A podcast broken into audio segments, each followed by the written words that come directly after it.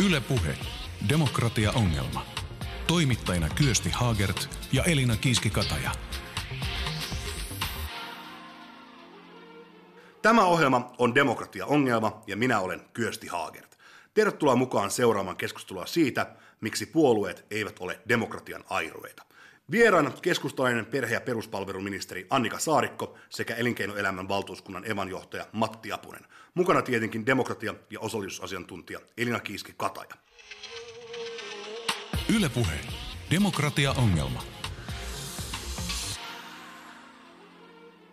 Elina, kerro meille, mikä on ollut aiemmin puolueen rooli suomalaisessa demokratiassa ja miten se on muuttunut tähän päivään tultaessa? Poliittinen toimintahan lähtee yksilöstä ja hänen halustaan vaikuttaa ympäröivää yhteiskuntaa. Maailma on kuitenkin vaikea muuttaa, jos olet aivan yksin. Eli tässä kohtaa mukaan tulee puolueet. Ja edustuksellisessa demokratiassa kansalaiset voivat äänestää, toimia erilaisissa järjestöissä tai toki toimia puolueiden kautta. Eli puolueet ole ainut kanava vaikuttaa, mutta niillä on varsin vahva paikka suomalaisessa yhteiskunnassa. Puolueet koostuvat suurin piirtein samalla tavalla ajattelevista ihmisistä, jotka hamuavat yhteistyössä valtaa. Ja vaikka suomalainen politiikka on jo meidän vaalitavasta johtuen henkilövetoista, niin on puolueella silti iso rooli. Puolueiden rooli näkyy erityisesti puolueiden sisäisessä poliittisessa pelissä. Suomen perustuslain toinen pykälä toteaa, että valtiovalta Suomessa kuuluu kansalle, jota edustaa valtiopäiville kokoontunut eduskunta, mutta puolueita siinä ei mainita. Puolueet ovat eduskuntavaalien ehdokasasuttelun kannalta kuitenkin tosi keskeisiä ja eduskunnassa kansanedustajat toimivat puolueen ryhmittäin. Valtiooppinut Gabriel Almond on määritellyt, että puolueiden valta rakentuu poliittisen rekrytoinnin, toimintakulttuurin ja viestinnän kautta. Eli puolueiden kautta ihminen pääsee etenemään yhteiskunnassa osaksi eliittiä tai ainakin lähelle sitä. Ja puolueiden kautta voidaan politisoida erilaisia kysymyksiä ja erilaisia aiheita ja sanoitetaan myös yhteiskunnallista ajattelua. Poliittinen osallistuminen on kuitenkin murroksessa tällä hetkellä. Kaikki puolueet eivät kuitenkaan ehkä ole halunneet myöntää, että voidaan puhua jopa puolueiden kriisistä siinä mielessä, että tällä hetkellä puolueisiin kuuluu vain 6 prosenttia suomalaisista. Euroopan laajuisesti ää, prosenttimäärä on kolme, eli varsin vähän ihmisiä. Suurten puolueiden jäsenmäärät onkin laskeneet 80-luvulta asti. Vuoden 79 jäsenlukemista vasemmistoliiton jäsenmäärä on vähentynyt 70 prosenttia, kokoomuksen 35, sosiaalidemokraattisen puolueen 30, keskustan 16 prosenttia.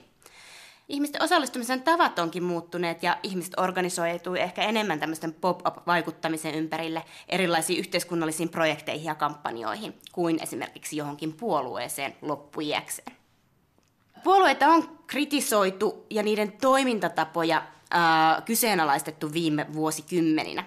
Tämä näkyy muun muassa kun verrataan ihmisten luottamusta eri poliittisiin instituutioihin. Puolueet eivät saa näissä vertailuissa kovin korkeita arvosanoja. Itse asiassa puolueisiin luotetaan kaikkein vähiten yhteiskunnallisista instituutioista. Ihmisten mielestä puolueet ovatkin liian kaukana tavallisen ihmisen arjen ongelmista. Perinteisesti suomalaiset ovat kiinnittyneet johonkin tiettyyn puolueeseen ja äänestäneet sitä miltei läpi elämänsä. Valinnat on myös siirtyneet vahvasti sukupolvelta toiselle. Mutta viime vuosikymmeninä liikkuvien äänestäjien määrä on noussut. Nyt alle puolet suomalaisista on enää selkeästi sitä mieltä, että nimenomaan puolueiden kautta kansalaisten mielipiteet tulevat huomioon otetuksi päätöksenteossa. Eli tänään demokratiaongelmassa keskustellaan puolueista ja niiden kyvystä uudistua. Yle Puhe. Demokratia-ongelma. Toimittajina Kyösti Haagert ja Elina Kiiski-Kataja. Tervetuloa perhe- ja peruspalveluministeri Annika Saarikko ja evanjohtaja Matti Apunen demokratia-ongelmaan keskustelemaan puolueista. Kiitos kutsusta. Kiitos. Valtaosa suomalaisista puolueista syntyi sata vuotta sitten. Suomi ja ylipäänsä maailma oli hyvin erilainen silloin kuin tänä päivänä. Annika, sä oot keskustalainen.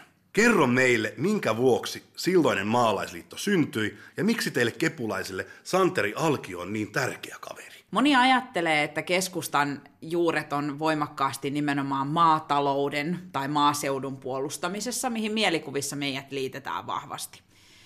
Ehkä maa, aluemaantieteellisesti katsoen sillä onkin peränsä, että millaisilla alueilla Suomessa keskustalaisuus syntyi, mutta jos niin kuin katsotaan niin kuin aivan niitä alkuvaiheita ja merkittävimpiä käänteitä, niin mä itse haluaisin sieltä alkuvaiheesta nostaa paljon isompaan, isompaan rooliin vaikkapa sen, miten merkittävä tasapainottava voima me ollaan oltu punasten ja valkoisten sisällissodan Suomen välillä.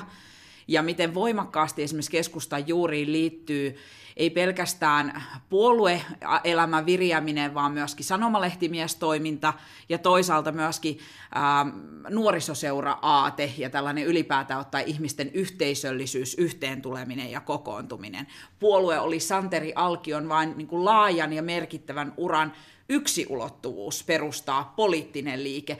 Se oli maailmankuva ja tapa hahmottaa maailmaa oikeiston ja vasemmiston välissä, joka näyttäytyy muuallakin kuin, kuin maalaisliiton lipun alla. Miksi tämä on niin edelleenkin kuulee, kun kepulaiset sanoo, että alkiolaista henkeä tarvitaan, tai nyt pitäisi siirtyä takaisin alkiolaiselle juurille.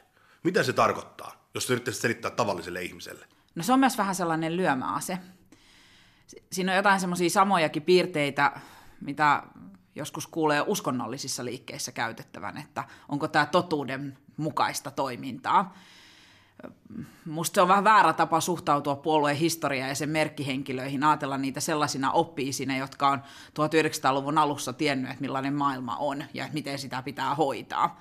Kysymys on enemmänkin periaatteista. Ehkä siteeratuin Alkion osalta on se, älä unohda köyhän asiaa, mutta Santeri Alkion aikana maailman köyhät näyttäytyy toiselta kuin tänä päivänä lähiön ylisukupolvinen maahanmuuttajataustainen köyhyys. Et kysymys on ehkä pääperiaatteista ja niiden soveltamisesta ajassa, mutta mä huomaan, että tämä on mulle vähän niin vaikeakin aihe, koska puolueiden sisällä tuppaa olemaan myös, ei pelkästään keskustassa, vaan mä tiedän myös muualla, että sillä historialla ja aateopilla myös on tapa määritellä kipuja vaikkapa yhteistyöhallituksessa, että näytetäänkö riittävästi väriä ja sitten aletaan kaivamaan oppihistorian esiisiä esiin. Puolueet syntyivät erilaisten luokkien ympärille tuolloin sata vuotta sitten. Matti Apunen, oot kirjoittanut pamfletin Pelastakaa puolueet. Mikä näistä niin sanotusta vanhoista puolueista on sun mielestä parhaiten pärjännyt ajassa? No kaikkihan ne on omalla tavallaan ajasta pudonnut siinä mielessä, että nämä suuret tarinat äh, ovat muuttuneet. Et puolueethan perustettiin aikanaan kanavoimaan näitä, näitä suuria ideoita, suuria kertomuksia, joita oli tämä työväenliikkeen tarina, talonpoikien tarina, porvariston tarina, mutta kun porvaristo ei ole enää sama kuin sata vuotta sitten. Porvarit ovat erilaisia ihmisiä, niin, niin tietysti niin kuin se porvariston ideakin on tässä, tässä ajan oloa muuttunut. Puolueet perustettiin sen takia, että että valta oli siihen saakka ollut saarilla ja, ja, ja saarin virkamiehillä, ja sitten sen jälkeen se annettiin suomalaisille, jotka vähän aikaa käänteli sitä valtaa neuvottomana käsissään, niin kuin tietämättä, että mitä sillä oikein pitäisi tehdä. Sen jälkeen ne päätti antaa sen virkamiehille. Tästä johtuu tämä suomalaisen niin kuin virkamiehistö ja byrokratian tavattoman vahva asema. Me, annettiin, me otettiin valtaoikeudet saarilta ja annettiin ne virkamiehille. Puolueet itse jäi vähän siinä sitten tota, niin kuin, äh, niin kuin jos keskusta olisi jäänyt kiinni tarinaan talonpojasta, niin aika pieneksi olisi vuosi sadan aikana käyty. Meidän kannattajakunnasta tänä päivänä maanviljelijät, vaikkapa ammattiryhmänä, on, on pieni, mutta näkyvä ja kuuluva ryhmä. Ja voimakas. Ja voimakas, ja mä oon ylpeä siitä. Ehkä pikemminkin on kysymys siitä, että sitä heidän asiaa pitäisi pystyä sanottamaan merkittäväksi myös suomalaiselle kuluttajalle, eli jokaiselle meistä. Elina Kiiski-Kataja. Niin, mua nyt kiinnostaa tässä tämä aika herkullinen asetelma. Ää, miten te näette, merkitseekö puolueiden historia tänä päivänä ihmiselle, joka haluaa puolueeseen liittyä? Ja voiko puolueiden historia olla syy esimerkiksi liittyä puolueeseen ja katsoa tulevaisuuteen? Mitä mieltä te olette? No, Matti Apunen. Kyllä, kyllä mun on vaikea kuvitella, että et, et kukaan ää, tota, nuori ihminen enää niin kuin liittyisi jonkun tämmöisen myyttisen menneisyyden takia mihinkään puolueeseen. Kyllähän nykyään se syy, mikä takia liitytään johonkin liikkeeseen. Nyt kaikki uudet poliittiset puolueet, joita syntyy, nehän kutsuu itseään liikkeeksi. Eikö niitä on kansanliikkeitä erotuksena puolueista, jotka on jotain vanhanaikaista ja hyhmäistä. Niin, tota, kyllä keskusta on elävä kansanliike. Niin, niin, niin, jokainen sanoo olevansa kansanliike, mutta tota, se todellinen syy, mikä takia ihmiset nykyään liittyy näihin liikkeisiin tai puolueisiin, on tällä hetkellä identiteettipolitiikka. Se on kanava jotain identite- ajaa jotain identiteettikysymystä, minulle tärkeitä asioita, mun elämäntapaani, kulttuuriini liittyviä asioita. Ja se, on, se on nyt se, mille haetaan kanavaa politiikassa. Mutta sitten toisaalta identiteetti osa on myös se pitkä historia, joka on rakentanut vähintään mielikuvatasolla sitä puolueidentiteettiä. Ja jos mä oon ihan rehellinen, että lähe, liitynkö puolueeseen mukaan Santeri Alkion takia tai aatehistorian takia, niin en siitä tuli mulle tärkeää ja rakasta, kun mä opin ymmärtämään ja se avautuu mulle joka päivä niin enemmän, vaikka nykyisen työni kautta. Mutta mä tulin keskustaan, kun siellä oli niin kuin parhaimmat ja kivoimmat tyypit. Se oli niin kuin mun opiskeluaikojen kokemus siitä, että se tuntui omalta, ne ihmiset, niiden seurassa mä koin sam- samuutta. Ei, ei Santeri Alki ollut läsnä siinä, kun mä valitsin keskustelua. Ja tämä oli siis 2000-luvun Turkua. Mutta hypätään Turun viereen Forssaan vähän sen. Mä väitän niin, että politiikan isoin ongelma on tällä hetkellä se, että puolueella ei ole enää yhteiskunnallista visiota. Jos katsoo jotain Forssa-ohjelmaa, joka on demareiden puolueen perusta, niin se on käytännössä toteutunut. Ohjelman kuului muun muassa kahdeksan tunnin työpäivä, vähimmäispalkka ja yleinen kouluvelvollisuus. Vaatimukset on toteutunut lukunottamatta kirkon ja valtio eroa, suoraa demokratiaa ja koulujen uskonnon opetuksen lakkauttamista. Onko millään puolueella enää yhteiskunnallista, koherenttia, kokonaista visiota tulevaisuuden yhteiskunnasta? Matti Apunen. No siis kun tämä yhteiskuntakin on pirstaleina, että, että, että tämmöiset suuret ideologiset kertomukset on tällä hetkellä hyvin, äh, hyvin vaikeita. Äh, puolueethan on tietyllä tavalla, ne on oman menestyksensä uhreja. Puolueet on saaneet aikaiseksi paljon sitä, mitä varten ne perustettiin. Me saatiin hyvinvointia, me saatiin turvallisuutta, me luotiin hyvinvointivaltio, jonka nykyaikaiset nuoret ihmiset ottaa itsestäänselvyytenä. Miten sä taistelet sellaisen puolesta, jonka sä otat itsestäänselvyytenä? Ja, ja silloin huomio kiinnittyy todella tällaisiin identiteettipolitiikan kysymyksiin, koska katsotaan, että, että se vanha iso taistelu on jo käyty, siinä ei ole enää mitään käymistä. Sä, Matti puhui tuosta identiteettipolitiikasta äsken. Kyllä mä siitä tunnistan jotain tähän aikaan kuuluvaa. Siis identiteettejä ja projekteja. Niihin on helpompi ryhtyä. Toisaalta mä tiedän, kai se pyrkimys Forssan ohjelmassa projekti sekin oli aika pitkäjänteinen Joka on tosin. Aikaan saatu. Aikaan saatu valtaosalta, että nykyisen niin kuin ajan henkeen sopii vähän lyhytjännitteisemmät tavoitteet, joita on sitten mahdollisuus kutsua kansanliikkeeksi jonkun asian puolesta. En mä tiedä, ehkä ilmastonmuutos mm. on tämän päivän niin kuin iso, niin kuin iso projekti, mutta sitten mä en tykkää eriarvoisuuden torjuntaprojektista. Sen takia, Miksi? että... No siksi, koska musta se on, että että se olisi vähän niin kuin sanoa, että meillä olisi nyt tämmöinen niin kuin ihmisten välisen tasa-arvon projekti. Kukapa nyt ei haluaisi siihen liittyä. Se on liian hähmästä vai? Se niin, musta se on ylätason käsitettä.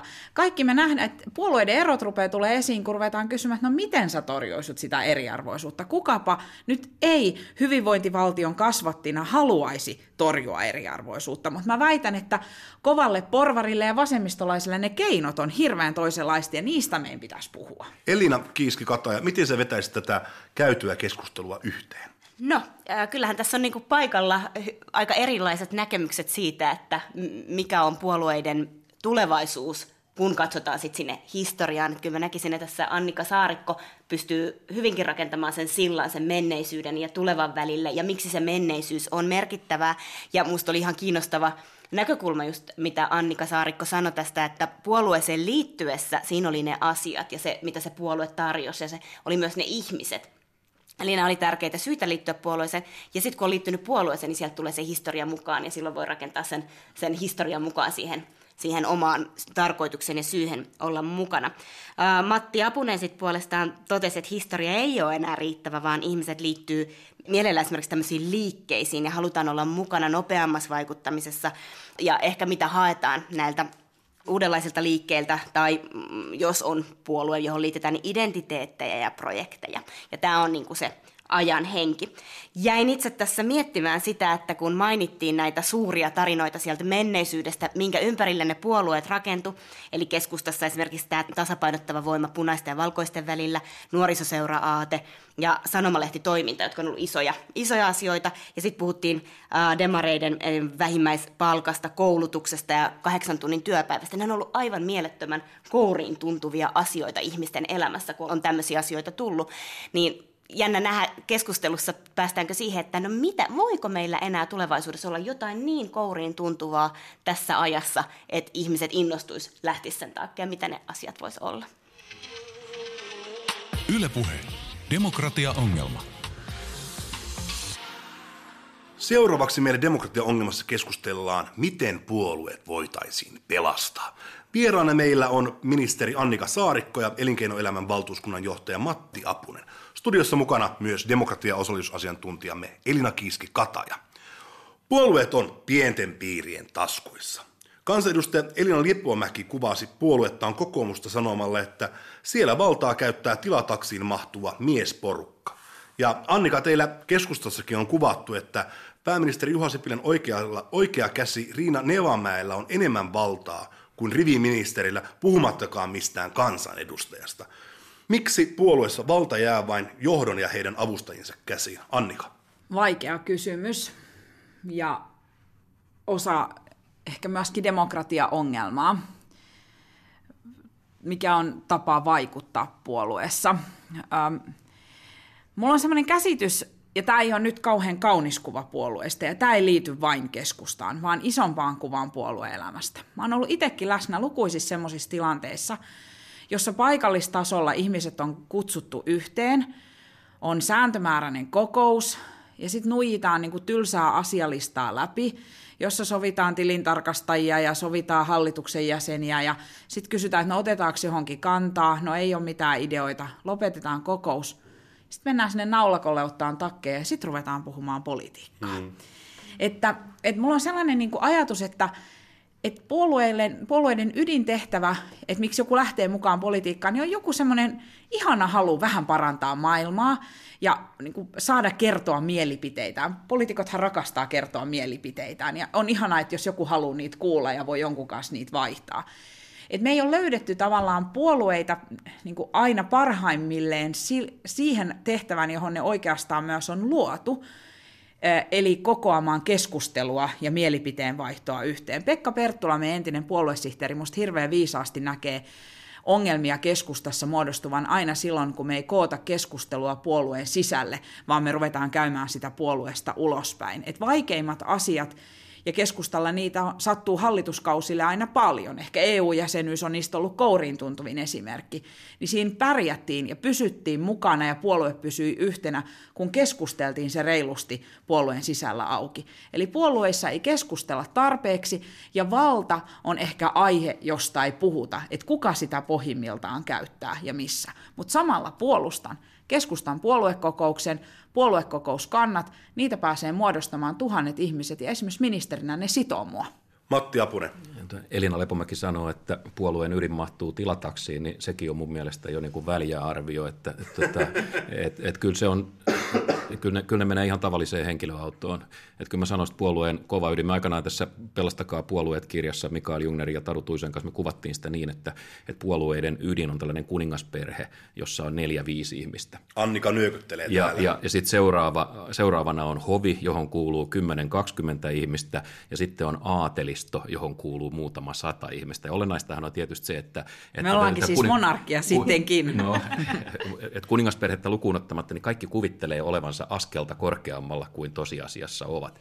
Ja mä en oikein tiedä, että miten, miten tämä nyt sitten muuttuisi, koska onhan meillä kokeiltu kaikenlaisia, maailmalla on kaikenlaisia ideoita siitä, että miten me murretaan tällainen rakenne ja, ja, ja on perustettu erilaisia sotamiesneuvostoja, mutta ei ne kyllä yleensä toimi. Tai, tai, tai sitten me rakennetaan joku Occupy-leiri tuohon ja, ja kitarapartiot soittaa muutaman päivän ja sen jälkeen niin kun homma hajaantuu ja siitä ei jää mitään pysyvää jäljelle. Se on näiden, näiden suoran toiminnan liikkeiden ongelma, että et niistä jää hyvin vähän mitään konkreettista yksimielisyyttä politiikkatoimien pohjaksi. Elina Kiski-Kataja. Niin, tämä on kiinnostava. Viittasit tähän okupaihin nopeasti organisoituvaan liikkeeseen, joka sitten, jotka helposti sitten kuivuvatkin ehkä kasaan. Eli kyse onkin siitä, että että edelleenkin näyttää siltä, että tässä maailmassa ja tässä ajassa, vaikka internet antaa meille vaikka no, nopeat välineet organisoitua, viedä jotain asiaa eteenpäin, niin sen jälkeen pitää pystyä toimimaan myös aika pitkäjänteisesti, pitää pystyä organisoitumaan, koska muuten se valta ikään kuin jää ottamatta. Eli siinä mielessä ää, näettekö, että joku liike tai puolue olisi pystynyt hyvin yhdistämään tämmöistä uutta, nopeata toimintaa ja sitten samaan aikaan ää, viemään niitä pitkäjänteisesti eteenpäin? Onko hyviä esimerkkejä teidän mielestä esimerkiksi suomalaisissa puolueissa tai tämmöisissä uusissa liikkeissä, jotka olisivat pystyneet tämän kaltaista valtaa käyttämään uudella tavalla? Mä ehkä niin vastaan tähän yhteen tulemiseen ja, ja yhteen järjestäytymiseen. Puolueiden toimivin osa, ja tämä on niin hyvin henkilökohtainen kokemus, on ehdokkaiden tukiryhmät. Et jos mä ajattelen sitä upeata joukkoa, joka on tehnyt vaikka mulle töitä useassa vaalissa, nyt pian kolmannessa eduskuntavaalissa ensi keväänä, niin mä en pysty niitä kaikki ihmisiä motivoimaan niin kuin puolueen perustyöhön mukaan, siihen niin kuin möhkäleeseen, jota on vaikea hahmottaa. Mutta musta on ollut niin upeaa, että ne ihmiset on ajatellut, että se puolue näyttäytyy mun ja mun arvojen ja työn kautta, ja ne on lähtenyt siihen mun, mun tukiryhmään mukaan. Ja tämä toistuu tietysti valittujen kertaa 200 joukossa eduskunnassa tällä hetkellä. Ja tämä on niin musta osa tätä ajan ilmiöä. Eduskuntavaalikampanja on sopivan mittainen ja mittaluokan projekti, johon yhtyä, ryhtyä ja yhtyä. Ja, ja, ja henkilö on se tapa, jolla puolue ja sen arvot ilmenee. Et se on toi Annika tai Matti ja silloin tollainen maailmankuva. Ja se tekee tollaisia asioita. Ja mä voin niin liittyä hänen ympärilleen. Ja tässä on niin kuin jotain, jota puolueet ei oikein ehkä myönnä tänä päivänä. Että me tarvittaisiin niin kuin reilusti, että mä en jaksa vastustaa ajan henkilökeskeisyyttä. Se on, se on osa tätä päivää ja tämän politiikan tekemisen tapaa, ja puolueiden pitäisi myöntää, että toimivin osa tällä hetkellä on ihmisten tukiryhmät, tuli ne valittua tai ei ne tyypit. Erittäin hyvin puhuttu, siis kysymys on juuri tästä, että, että tämmöinen ehdokkuusprojekti, niin se on, se on konkreettinen juttu, se on konkreettinen tavoite, joka voidaan helposti mitata. Eikö niin, Annika menee läpi tai sitten se ei mene läpi. Ja, ja, ja se, se saavutus on todellinen ja konkreettinen, kun sä menet läpi. Ja, ja mä oon ihan samaa mieltä tästä henkilökeskeisyydestä, että tota, ää, politiikka on aina henkilökeskeistä, koska ihminen, henkilö on se, joka, johon ruumiillistuu tietyt niin kuin arvot, tietty niin kuin valikoima arvoja tietyllä tavalla painotettuna. Ei, ei ole olemassa mitään muuta tapaa. Se, miten poliitikko ne ilmaisee, niin, niin, niin se on juuri se, näin, näin politiikka toimii. Et henkilökeskeisyyden demonisointi, niin se on musta ihan, ihan turhaa. Niin se on vähän sellaista, kun mä huomaan, että kollegoiden kanssa päivitellään, että on se kyllä erikoista, että laitoin tämmöisen veroja käsittelevän referaati ja tuli vaan viisi tykkäystä, mutta sitten julkaisin kuvan koirasta, niin, niin tuli 500 tykkäystä. Että no mikäpä yllätys. Elina Kiskataja.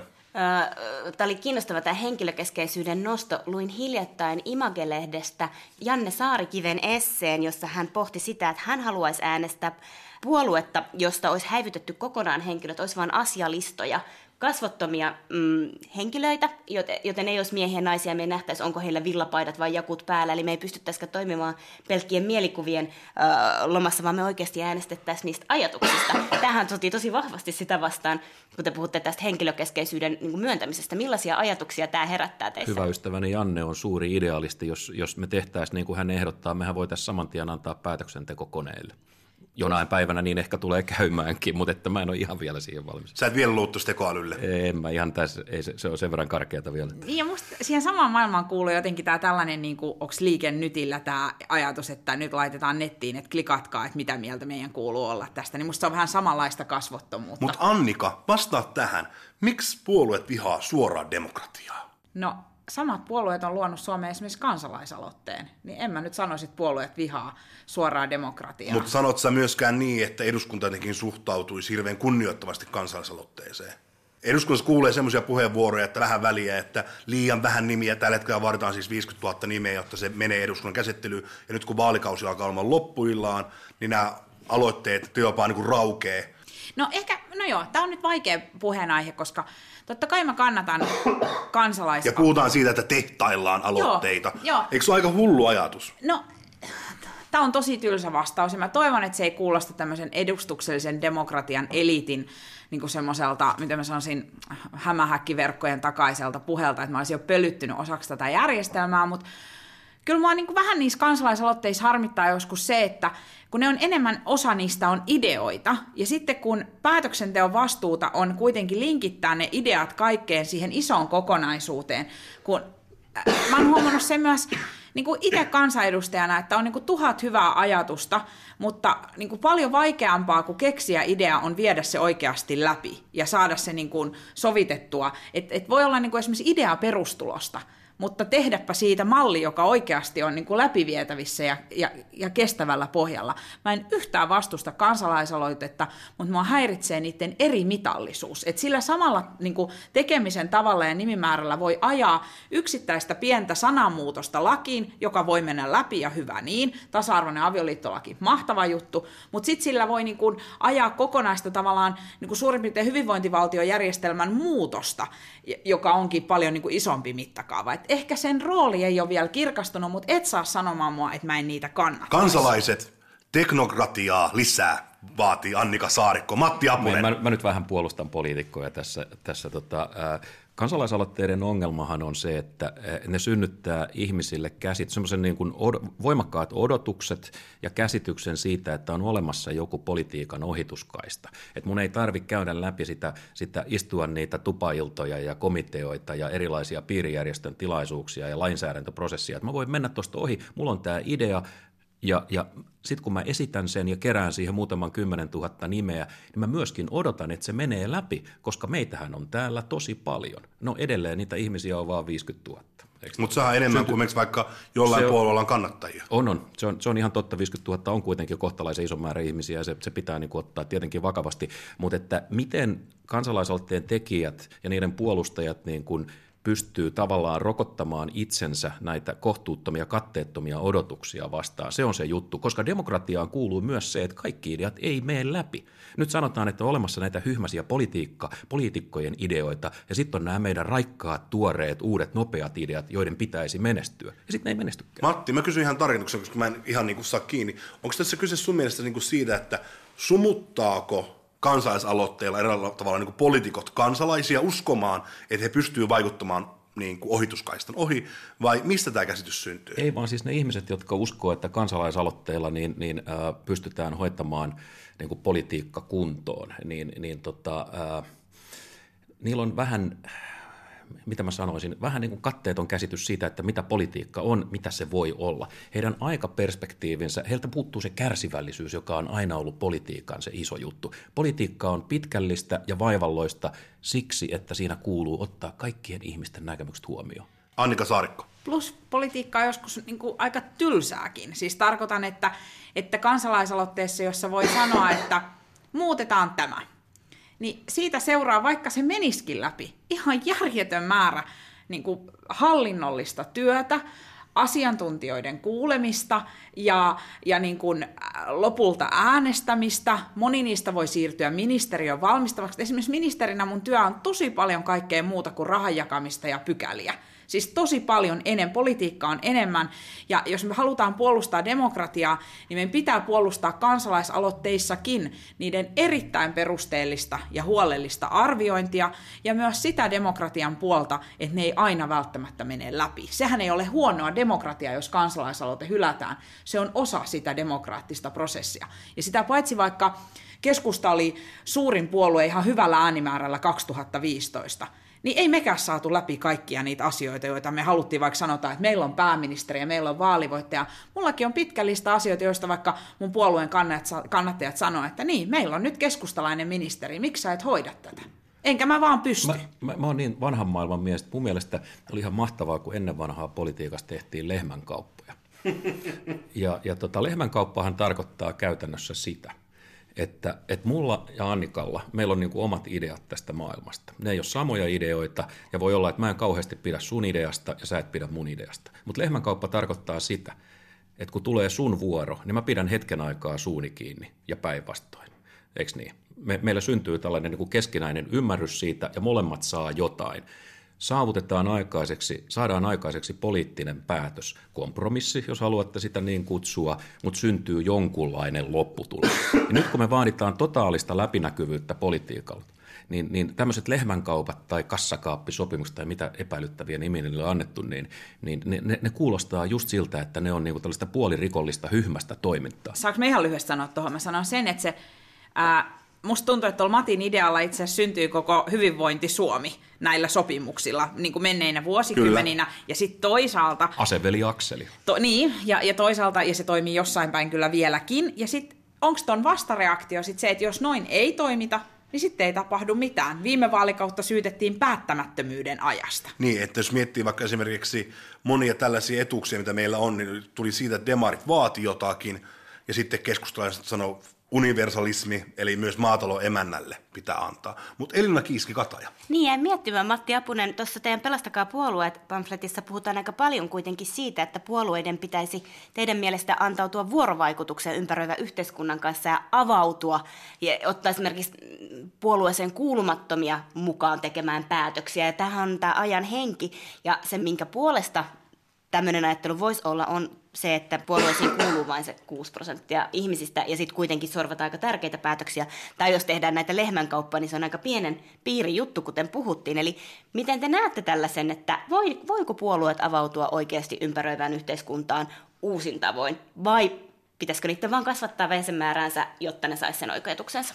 Matti Apunen. Niin, niin siis me voidaan äh, me voidaan kyllä ajaa isommalla tilataksilla ja meidän pitäisikin ajaa isommalla tilataksilla siellä puolueen, puolueen ytimessä. Me voidaan ottaa sinne ihmisiä ää, erilaisia tarkoituksia varten. Sitten meidän pamfletin yksi ideahan on se, että puolueiden ytimessä ihmisillä pitäisi olla rooleja, jotka on joustavia tai elastisia tai, tai muuttuu tilanteen mukaan. Ja siinä oli jopa tällainen idealistinen ajatus, joka ei ehkä ole ihan, ihan tota mahdollinenkaan, että olisi useampia puheenjohtajia, mutta, että, ää, mutta ajatus on suurin piirtein tämä. Sitä me ää, ajettiin takaa, että siellä ei ole yksi ja sama sama idea, se yksi ja sama niin kuin tilataksillinen väkeä, joka asioista päättää. Et siinä mielessä avautuminen ympäristöön kyllä. Annika Saarikko. No, musta puolueet on tässä mainettaan parempia, että ainakin ne hirveästi yrittää. Mutta on myös niin, että mielikuva puolueiden tilaisuuksista on ei aina kauhean niin kuin myönteinen, mitä mä kuvasin aikaisemmin esimerkkiä siitä kokouksesta, josta vasta naulakolla ehkä alkaa se mielipiteiden vaihto ja se on ainakin osittain niin kuin oikeassakin oleva mielikuva. Kyllä oma ja muut puolueet, mä tiedän, että järjestää on, on niin kuin kokoomuksen toivotalkoita ja demarit on vienyt yrittäjille suklaata ja vaikka mitä niin kuin muistetaan menneiltä vuosilta, että kaikki on yrittänyt avautua. Keskustalla on pitkä projekti, nyt tullaan kaupunkeihin ja mennään täällä turuille ja toreille. Mutta niin kun, ja, ja so, sosiaalisessa mediassa kaikki yrittää olla vahvempia. Ja keskustallahan pitää antaa suurta kiitosta siitä, että keskustahan on suomalaisesta puolueesta eniten tehnyt esimerkiksi maahanmuuttajien kohtaan hienoa työtä.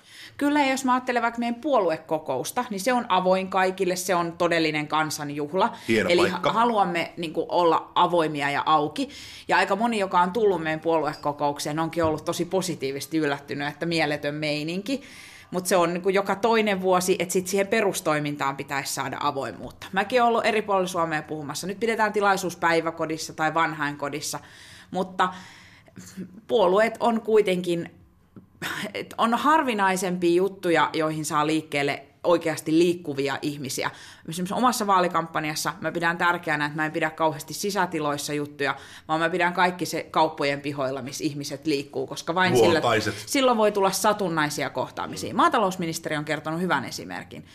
Maaseudulla tällä hetkellä susiasiat ja metsästysasiat on tosi kova ja kuuma kysymys jos sillä otsikolla pidetään tilaisuus, sitten tulee muitakin kuin puolueen väkeä. Joku ilmiö, joku aihe, joku projekti. Tämä palaa taas siihen samaan. Palataan hiukan siihen, mitä sä Matti puhuit tuossa aiemmin identiteettipolitiikasta. Valtiopin professori Mika Ojakangas on puhunut siitä, että puolueen muutos johtuu ihmisten identiteettimuutoksesta ja luokkatietoisuuden häviämisestä, mikä kuulostaa nyt vähän tälleen aika 70-lukulaiselle, mutta sallittakoon se hetkeksi. Ja hänen mukaansa vain porvarit äänestää enää luokkansa perusteella. Mutta työläiset erällä tavalla larppaavat menestyjiä ja siksi äänestät esimerkiksi kokoomusta. Miltä tämä kuulostaa teidän mielestä, Matti Apunen? Mä en nyt ihan ymmärrä tätä, että porvarit ovat enää ainoa niin kuin luokka-asemansa perusteella äänestävä puolue. Se on minusta erittäin kummallinen lausunto, että kyllähän tätä voimakasta luokkatietoisuutta on yritetty niin kuin rakentaa ihan, ihan, äh, ihan niin kuin, äh, toisaalla, että mä en oikein tiedä, mihin hän täällä pyrkii. Mutta että nyt siis kysymys on siitä, että sekä vasemmistolla että oikeistolla on ollut vähän vaikeuksia myydä tätä omaa suurta tarinaansa viime aikoina. Ja, ja vasemmistolla on ollut vaikeuksia tavoittaa työväestöä, se on, se on ihan selvä. Ja, ja vasemmistolla on ollut vaikeuksia, se on, se on vanha internationalistinen liike, hyvin kansainvälinen liike, mutta sillä on hyvin vaikea päättää, mitä se ajattelisi globalisaatiosta, onko se hyvä vai paha. Se nähdään osittain hyvänä, osittain pahana. Vasemmiston äänestäjien arvot esimerkiksi näissä maahanmuuttokysymyksissä, ne on, ne on suhteellisen konservatiivisia ja, ja, ja niin edelleen. Että vasemmistolla on tämmöisiä niin kuin hankaluuksia. Vasemmisto markkinoi empatiaa, mutta se ei ole koskaan pystynyt niin kuin uskottavasti sanomaan, että se on esimerkiksi yrittämisen ja kunnianhimon ja menestymisen asialla. Niin kuin Tony Blair sanoi aikanaan, että, että, että Labourin suuri ongelma Englannissa on se, että ne ei pysty mitenkään käsittelemään menestystä ja kunnianhimoa. Kaikki tulee vaan tästä niin kuin uudelleenjaosta, että pitää jakaa tuloja uudelleen ja pitää poistaa eriarvoisuutta ja niin edelleen. Ja sitten taas vastaavasti oikealla niin on ollut vaikea myydä tätä tätä, se, se porvariston oikeiston tarina, se tuntuu kylmältä, se, se tuntuu, niin kuin, että puhutaan pelkästään numeroilla, ja niin kuin näyttää siltä, niin kuin punavihreät hyvin ovat, on, ovat saaneet sen näyttää siltä, että oikeisto niin kuin hukkuu oman järjestelmänsä tuottamiin jätteisiin. Totta. Se, ja, ja siinä ei ole tunnetta. Oikeastaan tarinassa ei ole suurta tunnetta, ja nuorisohan on nimenomaan siis, tunnehan on, on, on nuorison suuri asia. Ne menee tunteen perässä, ja oikeisto näyttää vaan yksinkertaisesti siinä kohtaa täysin kyvyttömältä. Annika Saarikko, miltä tämä kuulostaa? No, Sun ilmettä on vaikea tulkita. Niin, mä mietin, että onko mä samaa vai eri mieltä. Se johtuu siitä. Mä jatkan ensinnäkin tuosta tunteista mä oon aina ajatellut niin, että, että politiikka on paljolti tunteita. Vähän äsken viitattiin siihen, että jos politiikka olisi lista asioita, niin voisi koneet hoitaa. Jos äänestyspäätökset tehtäisiin ilman tunteita, eduskunta olisi toisen näköinen. Se tunne on selittämätön ja vaalit voittaa aina se puolue, joka niin kuin, tavoittaa parhaimman häivähdyksen siitä ihmisten niin kuin, tunteista ja mielialoista tällä hetkellä puolueet ihan joka ikinen käy kuumaa arvailukisaa ja myöskin agendan asettamiskisaa siitä, että mikä on se aihepiiri, jonka äärellä – liikutellaan suurimpia tunteita ja mielikuvia seuraavien vaalien alla, ja sitä ei aina edes pystytä ennustamaan, mikä on minkäkin vaalin jokerikortti. Eli kuvaan sitä, että se tunne ylipäätään ottaa, että jos puolue herättää tunteita, se on olemassa. No miksi vaan puolueiden puheenjohtajakisat on kiinnostava aihe, koska niihin henkilöihin on helpompi mieltää tunteita, kun sanoa, että no mitä mieltä sä oot keskustan niin metsäpolitiikasta, mutta jos sinulta kysytään, että mitä mieltä oot Mauri Pekkarisesta, niin kaikilla on helpompi vastata tähän jälkimmäiseen. Elina Kiiski-Kataja, miten sä vetäisit tätä keskustelua yhteen? No, pitkään rönsyilevä keskustelu siitä, että miten puolueet voitaisiin pelastaa, mutta kyllä mun mielestä täällä ihan kiinnostavia lääkkeitä siihen tuli. Nähtiin, että ainakin pitäisi pystyä luomaan näitä tiloja oikealle aatteelliselle keskustelulle sen sijaan, että istutaan pölyisissä kokoushuoneissa, joissa sitten mennään esityslistaa läpi ja nujitaan niitä pöytään. Annika Saarikko totesi, että sitten aloitetaan usein naulakoilla puhumaan sitä politiikkaa. Eli ihmiset tulee puolueisiin mukaan, koska ne haluaa parantaa maailmaa, koska ne haluaa tulla kuulluksi eivät siksi, että he saavat käydä tämmöisiä pölyisiä ää, asiallista keskusteluja, joita sitten nuijitaan pöytään. Eli rohkeasti ehkä semmoista idealismia, aatteellisuutta, keskustelua, tiloja niille lisää. Sitten pohdittiin myös sitä, että puolueita voisi auttaa eteenpäin myös sen näkeminen ja tunnustaminen, että se henkilövetoisuus on tässä ajassa tosi tärkeä. Eli täällä sekä Matti Apunen että Annika Saarikko totesivat, että usein puolueissa tällä hetkellä se henkilö on se, joka vetää, vetää, vetää ihmisiä mukaan, herättää tunteita ja on myös se, joka saa puolueessa hetkellisesti organisaatioon mukaan paljon ihmisiä, jotka eivät välttämättä kuulu puolueeseen. Ja tämä tapahtuu sitten usein niin kuin vaalikentillä, eli ihmiset lähtee tukemaan tukiryhmään mukaan. Ja jos puolueet osais antaa tälle paljon suuremman arvon ja tunnustaa, että tämä toimii, koska siinä on lyhyt hetki, se on ihmisten arkeen sopiva hetki tulla mukaan ä, toimimaan jonkun asian eteen, joka sitten usein on sitten se henkilö, niin tämän tunnustaminen ja tunnistaminen ja näkeminen, että tämä on tärkeä osa puolueen toimintaa. Ylepuhe. Demokratia-ongelma. edesmennyt politiikan tutkija Peter Mayer väittää, että demokratian kriisi johtuu politiikan sisäisestä kriisistä – Mirin mukaan maailman muuttuessa nopeasti politiikka ei kykene reagoimaan tarpeeksi nopeasti, vaan politiikan ja puolueiden sisäiset rakenteet ohjaavat näihin muutoksiin sen reagoimisen väärään suuntaan. Hänen pääväitteensä on, että politiikka ja poliitikot ovat viime vuosikymmeninä irtautuneet kansalaisyhteiskunnasta ja heistä on tullut enemmänkin osa hallintoa ja kansalaisista puolestaan politiikan seuraajia. Mitä tämä kuulostaa? No osittain samaa ja osittain eri mieltä. Toisaalta mä mietin, että vaikka sosiaalinen mediahan on tehnyt poliitikoista tosi paljon helpommin tavoitettavissa olevia ja lähestyttäviä, että vaikka sanotaan, että ihmiset ei enää tapaa poliitikkoja ja osallistu tilaisuuksiin, niin kyllä aika matalalla kynnyksellä ihmiset ottaa yhteyttä vaikkapa juuri sosiaalisen median kautta tai voi melkein kokea, kokea tuntevansa Twitter-tilin perusteella jonkun ajatukset ja arvot hyvinkin paljolti. Mutta olen mä siitä samaa mieltä, että puolueet on siinä möhkälemäisyydessään vähän hitaita reagoimaan. Ja, ja, ja, ja niin kun, se on myös sit se demokratian hinta. Että jos halutaan, että puolue muodostaa kannan ja käy nämä kaikki päätöksenteon tasot läpi, niin silloin se kestää.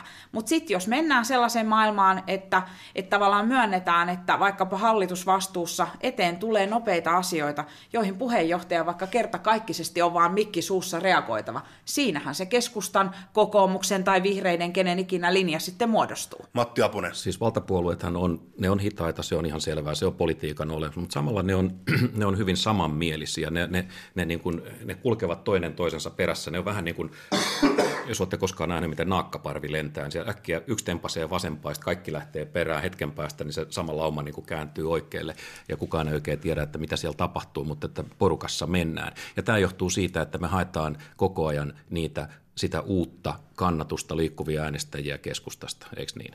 Niin, niin tämmöiset niin kuin irtiotot on hankalia, on helpompaa mennä sen joukon mukana ja yrittää varmistaa sitä, sitä niin kuin äänestäjäpohjaa sieltä, sieltä keskustasta.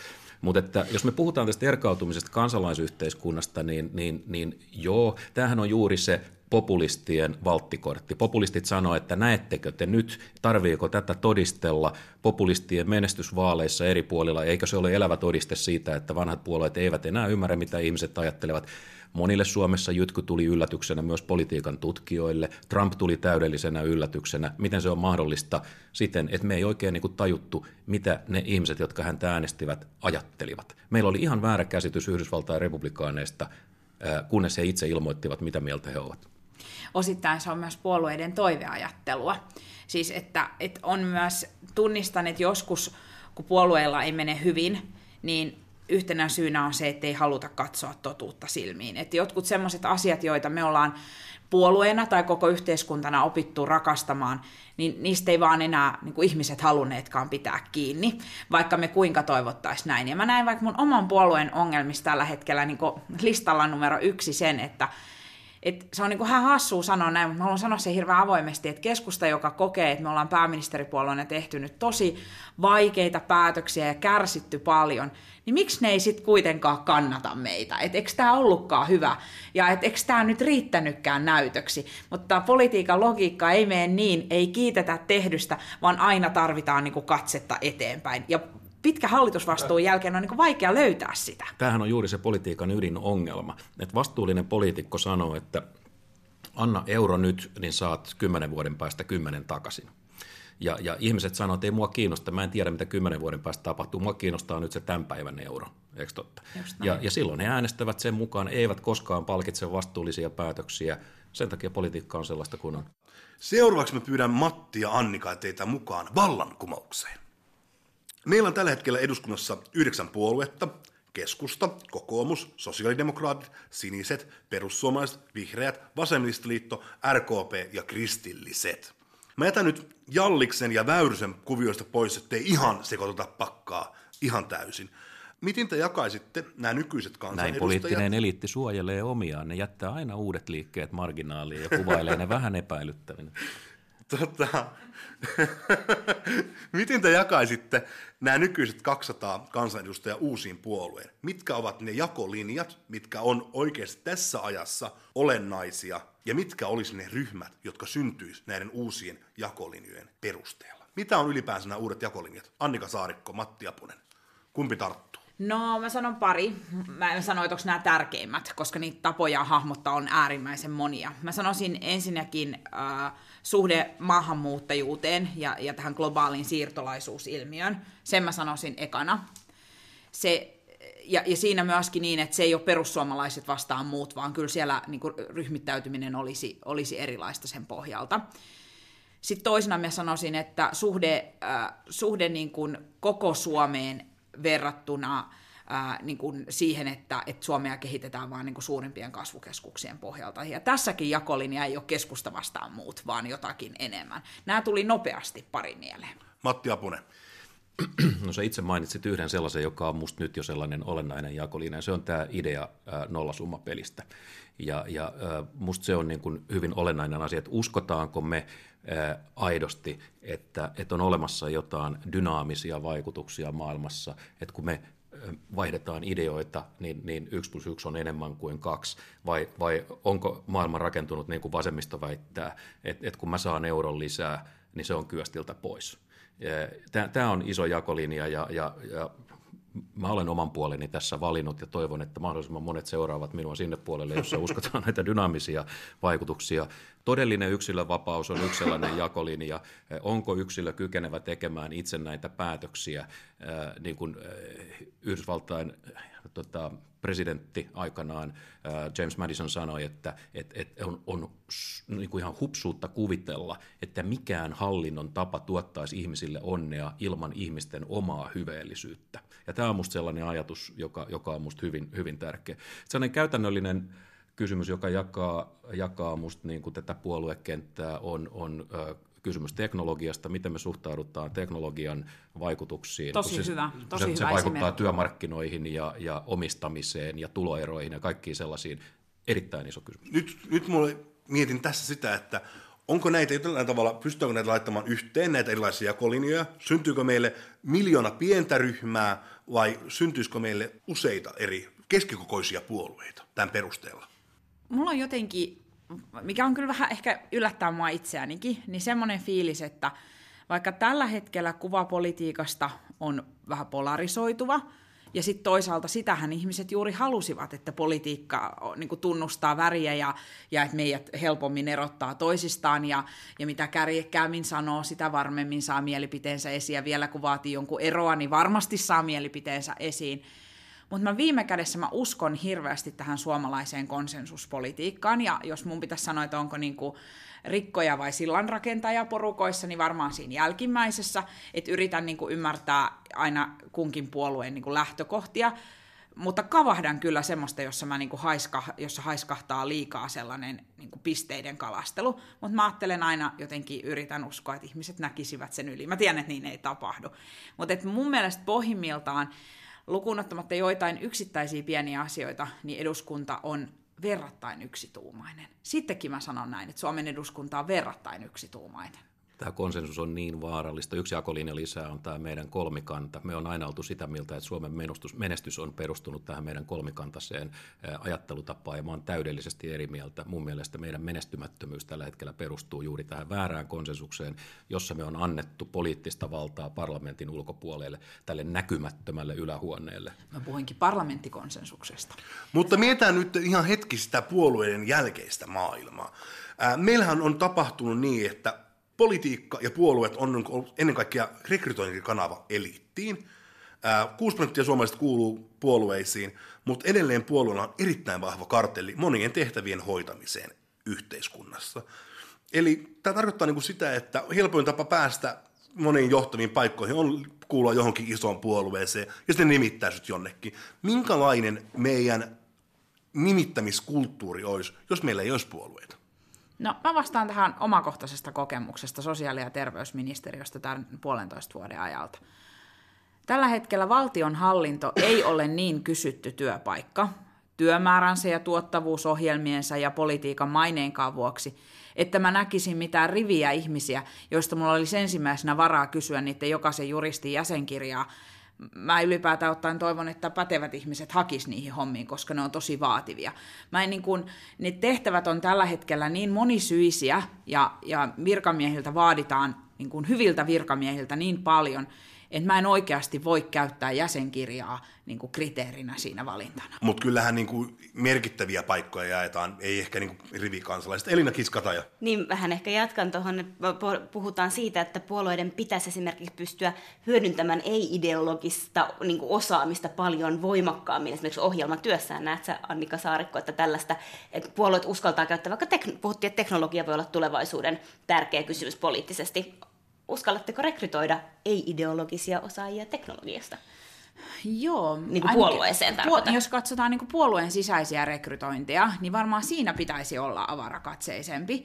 Ja ylipäätään ottaen mä aina huomaan, että puoluetilaisuuksissa suosituimpia puhujia on sellaiset, jotka tulee puolueelitin ulkopuolelta, jotka jotenkin uskaltaa peilata, että no miltäs me näytetään ulkopuolelta, tai että ai noinkin voi ajatella. Eli kyllä mielellään puolueet kuulee ja käyttää niin kuin asiantuntemusta, mutta ehkä rekrytoineissa musta puolueilla on myös oikeus omiin ytimiinsä vaikkapa puoluetoimistoille kyllä edellyttää, että jotenkin omaa sen maailmankuvan niin kuin lähtökohdat, jonka, niin kuin, kenen, kenen niin kuin leipää ja lauluja ja miten se menikään. Matti Apunen. Tulevaisuus on ekonomistia, mutta että taivas varjelle meitä sellaiselta maailmalta, jossa valta on asiantuntijoilla. Tämähän on vanha totuus. Politiikan koko ideahan on se, Mä tunnen että, Matti sote-asiantuntijoita että, aika paljon. Rajoitetaan asiantuntijoiden mm. valtaa. Musta se, mä, mä oon kyllä vähän, vähän opponoin tuota sun ajatusta, että, että kun sä, mä käsitin niin, että sun mielestä se on vähän, vähän niin kuin väärin, että politiikan kautta nimitetään ihmisiä tärkeisiin. Tähän ei sisälty mielipidettä.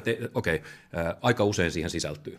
Ja, ja mun mielestä politiikkahan on sehän on erinomainen koulu ihmisille, jossa sä joudut ottamaan huomioon muiden mielipiteitä, tajuamaan sen muiden mielipiteiden valtavan kirjon, tekemään kompromisseja, jos niin halutaan sanoa. Jos ihminen tulee suoraan asiantuntijapositiosta tärkeään päättävään tehtävään, niin, niin mä väitän, että häneltä on jäänyt monta sellaista läksyä oppimatta, jotka voi politiikassa oppia. Ei demonisoida politiikkaa, siellä on paljon hyvää ja se on nimenomaan juuri tätä, mitä ne muut ajattelevat. Ja se... nyt mä annan Elinalle puheenvuoron. Tämä on mun ja Elinan keskeisin kiistakysymys.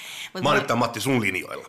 Mutta minusta kiinnostava kysymys on, että eikö se 6 prosenttia, joka suomalaisista vaan puolueisiin kuuluu, niin aiheuta jonkinlaisen ongelman juuri tähän, mitä Matti sanoit. Eli, eli tavallaan voi ajatella, että tämän 6 prosentin ulkopuolella on paljon sellaista asiantuntemusta, mitä paljon paremmin meidän pitäisi pystyä tähän yhteiskunnalliseen päätöksentekoon saamaan mukaan. Aivan selvästi, ja niin kuin mä aikaisemmin sanoin, niin juuri näin mä suosittelen puolueiden, puolueita tekemään. Se on, se on, se on niin kuin ihan selvää, että kaikki viisaus ei asu puolueissa, mutta se ei niin kuin myöskään tarkoita sitä, että politiikka olisi tämmöisenä ikään kuin kanavana päättäviin tehtäviin lähtökohtaisesti väärin. Annika Saarikko. Ja ehkä sitten myös päinvastoin, että kun muut rekrytoi, niin politiikkaa ei pitäisi katsoa dismeriitiksi ja haitaksi, vaan eduksi, koska jos mä ajattelen vaikka erityisavustajia, jotka mä tunnen, jotka tekee ministereiden kanssa töitä, niin kuin, eikä koskaan vaan kahdeksaa tuntia päivässä. ministerin oikeat kädet. Niin ne on kyllä superammattilaisia ihan moneen. Ja musta on epäreilua, että vaikka entisillä kansanedustajilla on työllistymisongelmia. Mä en ota siis kantaa, että, se niin kuin, että mistä se johtuu kyllä. tai mikä se juttu on, mutta että kyllä meillä on myöskin, että kun jos kritisoidaan, että ketä puolueet kuuntelee tai varsinkaan rekrytoi ja ottaa työntekijöikseen, niin samaa voi kysyä, että onko muu yhteiskunta niin kuin aliarvostamassa sitä kokemusta, minkä politiikka antaa. Et sinänsä mä oon tässä kyllä tuen niin kuin Matin ajattelua, vaikka on siinä aika subjektiivinen et, et, et itse niin kuin politiikassa työelämään kasvaneena. Meidän pitäisi ottaa kansalaisia semmoiseen TET-harjoitteluun eduskuntaan, istumaan perustuslakivaliokuntaan tai, tai mihin tahansa niin tota, sosiaali- ja terveyskysymysten äärelle. Se voisi olla hyvin opettavaista. Ja tähän väliin on hyvä kuulla, miten Elina tiivistää sitä käytyä keskustelua. No tiivistäisin tätä mitä puolueiden jälkeen osiota keskustelusta niin, että – Annikka Saarikko ja Matti Apunen näkivät, että tulevaisuuden jakolinjat poliittisesti, joiden ympärille puolueet voisi ryhmittyä, niin ne liittyisi esimerkiksi maahanmuuttoon, suhteeseen globalisaatioon, suhde maaseutu ja kaupunki, eli miten ajatellaan siitä, että mikä rooli kaupungeilla on, mikä rooli maaseudulla on. Ja Matti Apunen totesi, että yksi jakolinja kulkee sen välillä, että uskotaanko, että on tämmöisiä dynaamisia vaikutuksia, eli että, jolla hän tarkoitti sitä, että, että jos tehdään joku poliittinen toimi, niin onko se siis nollasummapeliä vai onko sillä itse kokoaan suurempia vaikutuksia ympäröivään yhteiskuntaan. Ja molemmat täällä olivat kyllä myös sitä mieltä, että mikään hallinnon tapa ei tuo hyvinvointia ilman ihmisten omaa hyveellisyyttä, eli myös tällaista ajatusta siitä, että no mikä on se ihmiskuva, niin se liittyy myös siihen, että no millaisia tulevaisuuden poliittiset puolueet tai olisiko ne sitten liikkeet, mitä, mitä ne voisi olla.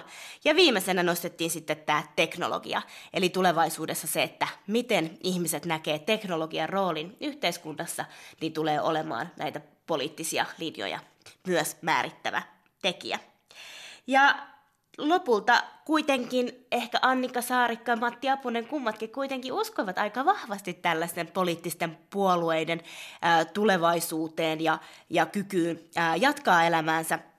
Eli ihan en kuulu kuitenkaan näiltä keskustelijoilta aikomusta lopettaa poliittisia puolueita tähän paikkaan, vaan kyllä äh, kummatkin keskustelijat näkivät poliittisilla puolueilla arvon, ja ehkä se arvo liittyy kaikkein eniten siihen, että politiikka on hyvin paljon myös perehtymistä tosi tylsiinkin asioihin. Pitää ymmärtää laajasti jonkun asian vaikutuksia. Ja se, että esimerkiksi asiantuntijat tulisi puolueisiin mukaan esimerkiksi tuomaan teknologia-asiantuntijuuttaan tai tulisivat tuomaan näitä uusia ideoitaan, niin se ei ihan niin kuin riitä, jos ei ole ymmärrystä siitä politiikan pelikentästä, ei ole ymmärrystä siitä ideologiasta, eli kyllä kummatkin keskustelijat kaipasivat kuitenkin politiikkaan mukaan tulevilta asiantuntijoilta sitoutumista sitten siihen ideologiaan ja ajatukseen, mitä halutaan edustaa. Ja Matti Apunen täällä totesi, että kyllä ihmiset voisivat tulla sitten vaikka TET-harjoitteluun perustuslakivaliokuntaan tai sosiaali- ja terveysvaliokuntaan ja ehkä sitten huomata, että miten valtavasti perehtymistä jotkut asiat vaatii. Eli ehkä ei saatu ihan vastausta sit siihen, että no mitä puolueiden jälkeen, koska kyllä meidän keskustelijat näkivät, että puolueet jatkavat elämäänsä. Itse olisi musta mielenkiintoista kuulla esimerkiksi kuulijoilta somessa jälkeenpäin vaikka siitä, että mitä meidän kuulijat sitten ajattelee, että mitä puolueiden jälkeen tapahtuu. Mutta hei, oli tosi kiinnostavia näkökulmia sekä Annika Saarikolta että Matti Apuselta. Kiitos niistä. Ylepuhe Demokratia-ongelma.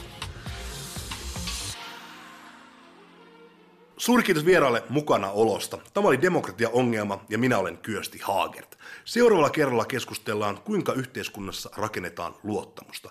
Vieraana tuolloin presidentti Tarja Halonen ja kansalaisaktivisti Marian Abdul Karim. Demokratia uskoa, rakkaat kanssakansalaiset. Ylepuhe. Keskiviikkoisin kello kolme. Ja Yle Areena. Demokratia-ongelma. Toimittajina Kyösti Haagert ja Elina Kiiski-Kataja.